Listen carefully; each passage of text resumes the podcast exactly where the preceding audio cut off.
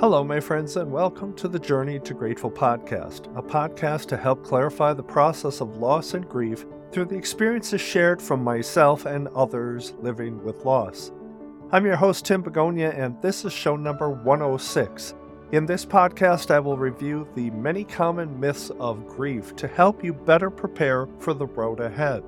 You are invited to join the community and share your story to help others better understand grief how it affects us moving forward, and how best to navigate its difficult path.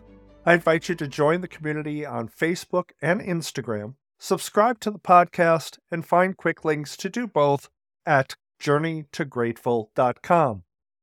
And lastly, I ask that you take a moment to rate and review the show on Apple Podcasts. Doing so will help this podcast reach more people like you in need of an insightful grief resource which can help them better navigate their grief journey. The human heart is home to so many seemingly conflicting things love and loss, grief and gratitude, sorrow and celebration, endings and beginnings. Our experiences are made up of a myriad of emotions that constantly push and pull us in a challenging tension. And what I've learned is that these seemingly opposite emotions can somehow all be true at once. Now, the previous passage I just shared was written by a reflective poet, Liz Newman, who writes pieces focusing on grief, love, family, faith, and mental health. I've discovered Liz through her Facebook posts and often cite her pieces within this podcast because, in all honesty, her work speaks to me. Her writing about the conflicting aspects of the heart, love and loss, grief and gratitude, and so on, was very intriguing to me. And I'm not sure if we, as a society, usually think of these opposite emotions in a manner that they can occur all at once, do we? So, in my experience, I can say this is especially true with grief and gratitude. And while I'm at it, the same can be said about sorrow and celebration. I think we need to consider how these emotions can sit side by side and be true all at the same time, sometimes in the very same moment. So let's dive deeper into the show.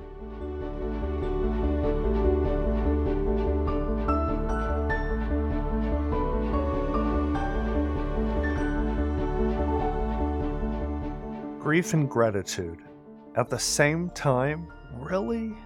How? Well, let me say first, these two do not readily occur together immediately after loss. It does certainly take a while before they can both exist in the same room, let alone the same thought. The emotion of grief, or more accurately, the emotions of grief, are nothing if not complex. Now, we all may have heard of the five stages of grief there's denial. I don't believe they are really gone. There's anger.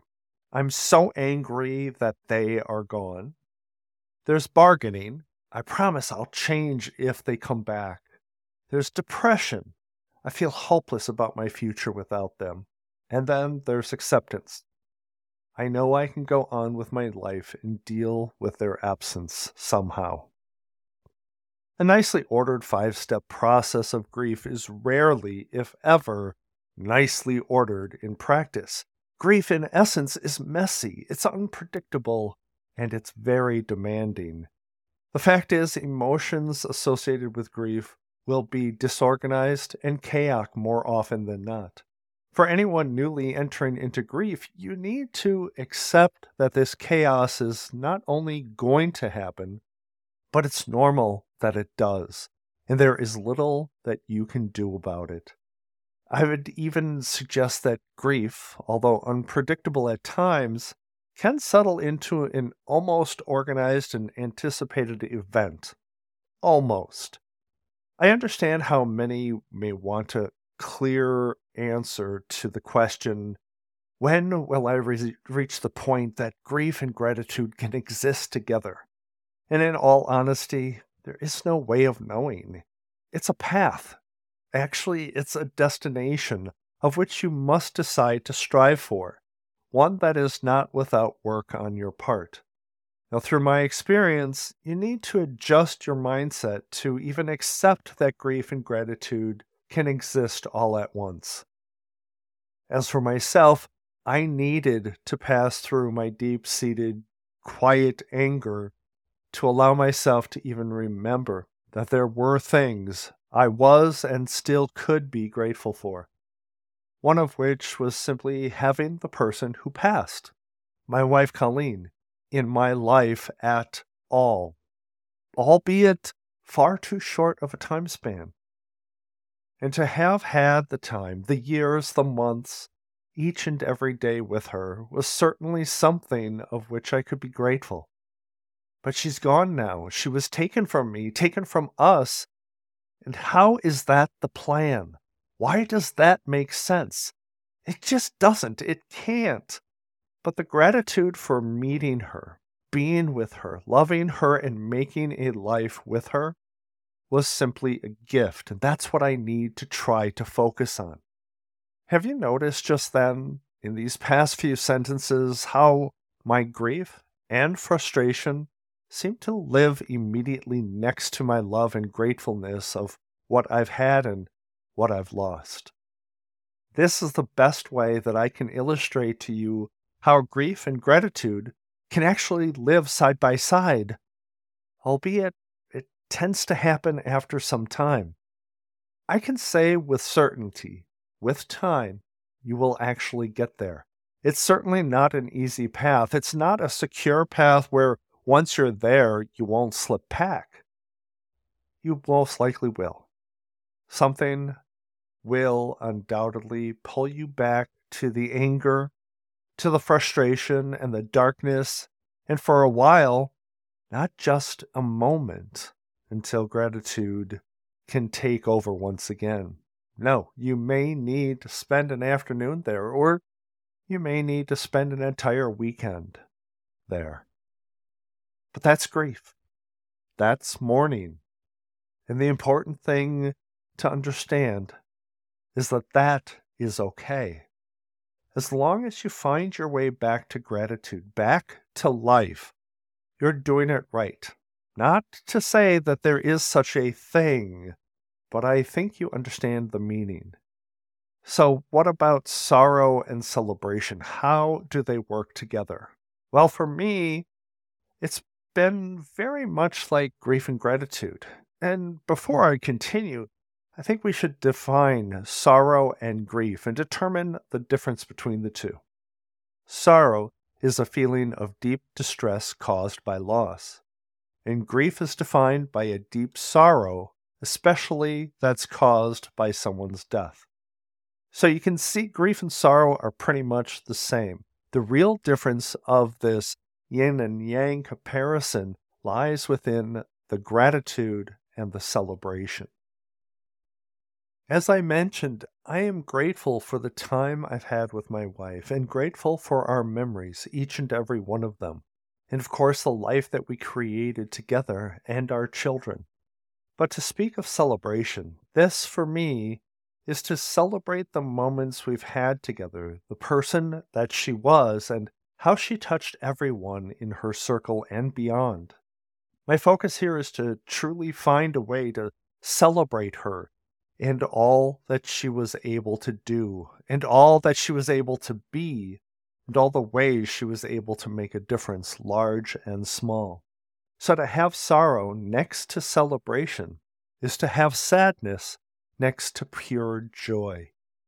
Now, this podcast and the episodes within, and not by accident, this podcast's title, are specifically chosen to compare the con and contrast the yin and the yang of grief, in hopes of landing more firmly on the gratitude and the celebration side of it all, while allowing for the grief and the sorrow to have its own space. And because those two are necessary in this journey, the goal here is not to provide as much space to grief or to sorrow as they once occupied. In going forward, allowing grief and sorrow less and less space, in my mind, in my heart, and in my life. But it is important to be honest with yourself as well. Grief will always be a part of your life, but life will become bigger than your grief is as time moves forward. It certainly will. So, our goal is to allow more space for life, new memories, and the celebration of what we've had instead of constantly mourning what we have lost. There is one reason this is my personal focus to help us as a family find a way to take those necessary steps forward toward living every day, to redefining ourselves, what our lives are now versus what was planned for our lives to be, and to gather new memories as my late wife Colleen had wished for us. Now, if you know my story, our story, you understand that I've chosen to take a page from Colleen's story as she lost her first husband in 1999 and somehow found a way to grieve his loss, yet celebrate his life and find a way through to living again. Now, I fully understand I benefit greatly from this strength of hers and have promised her to try my very best to do the same. There's actually an analogy within this yin yang contrasting concept that I feel might make sense for the majority of you, my listeners. You see, I live in the Midwest, and if you understand the geography of where I live, we experience four distinct seasons. And I've found in all my years here, no matter my disdain for our bitter winter days, our appreciation for spring and summer is magnified because of our, our experience with our cold, harsh winter weather. Even the crispness of fall can be said for many to be refreshing after the intense heat of summer. In a similar manner, our family's appreciation of my wife is highlighted because of our sorrow and grief over her loss. In many ways, it's more intense, more present in everyday life, and there's a priceless appreciation of what we've been fortunate to have in her as a mother and as a spouse and as a daughter and aunt and a friend because of our grief and our loss. The yin yang of grief is never an experience you want to go through, but unfortunately one which we all most likely will.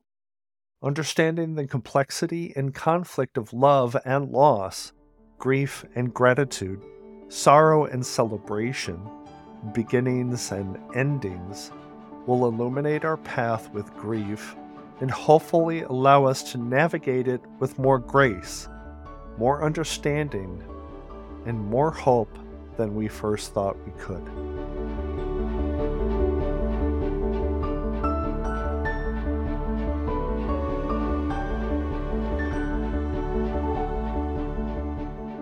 Thank you once again for listening to the Journey to Grateful podcast. I am thankful for you taking the time to listen to this podcast and sharing it with others. I encourage you to stop by the community on social media, share your own story and insights on grief, and join our family in helping others on this path.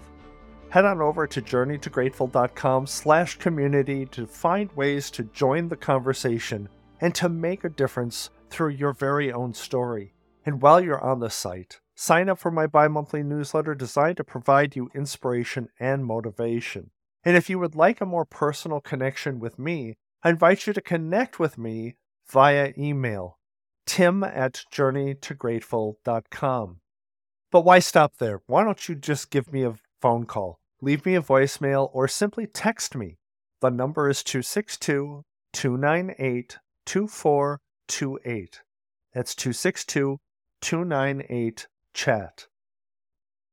Lastly, I would like your help to build this community, broaden my reach, and support my mission by reviewing this show and telling others why you listen. I would ask that you head over to Apple Podcasts. I've actually provided for you a leave a review button at journeytograteful.com on the homepage and the podcast page. Your support of this podcast through your comments is a powerful thing that you can do today for not only myself, but for others who need to find a resource such as the Journey to Grateful podcast. So I thank you very much for doing that. Now, as I close out this episode, I would like to share with you a timely quote for our subject today, and it was written by Hilary Stanton Zunin. Her writing says more than I could ever add, so I simply won't. I will just speak of it here and let you sit with it. The risk of love is loss, and the price of loss is grief. But the pain of grief is only a shadow when compared with the pain of never risking love. Thank you again, my friends, for joining me today. Let me know your thoughts on today's episode or any previous episodes. And for those who are walking on their path with grief, I hope you find a way to walk confidently on your journey to grateful. Bye bye.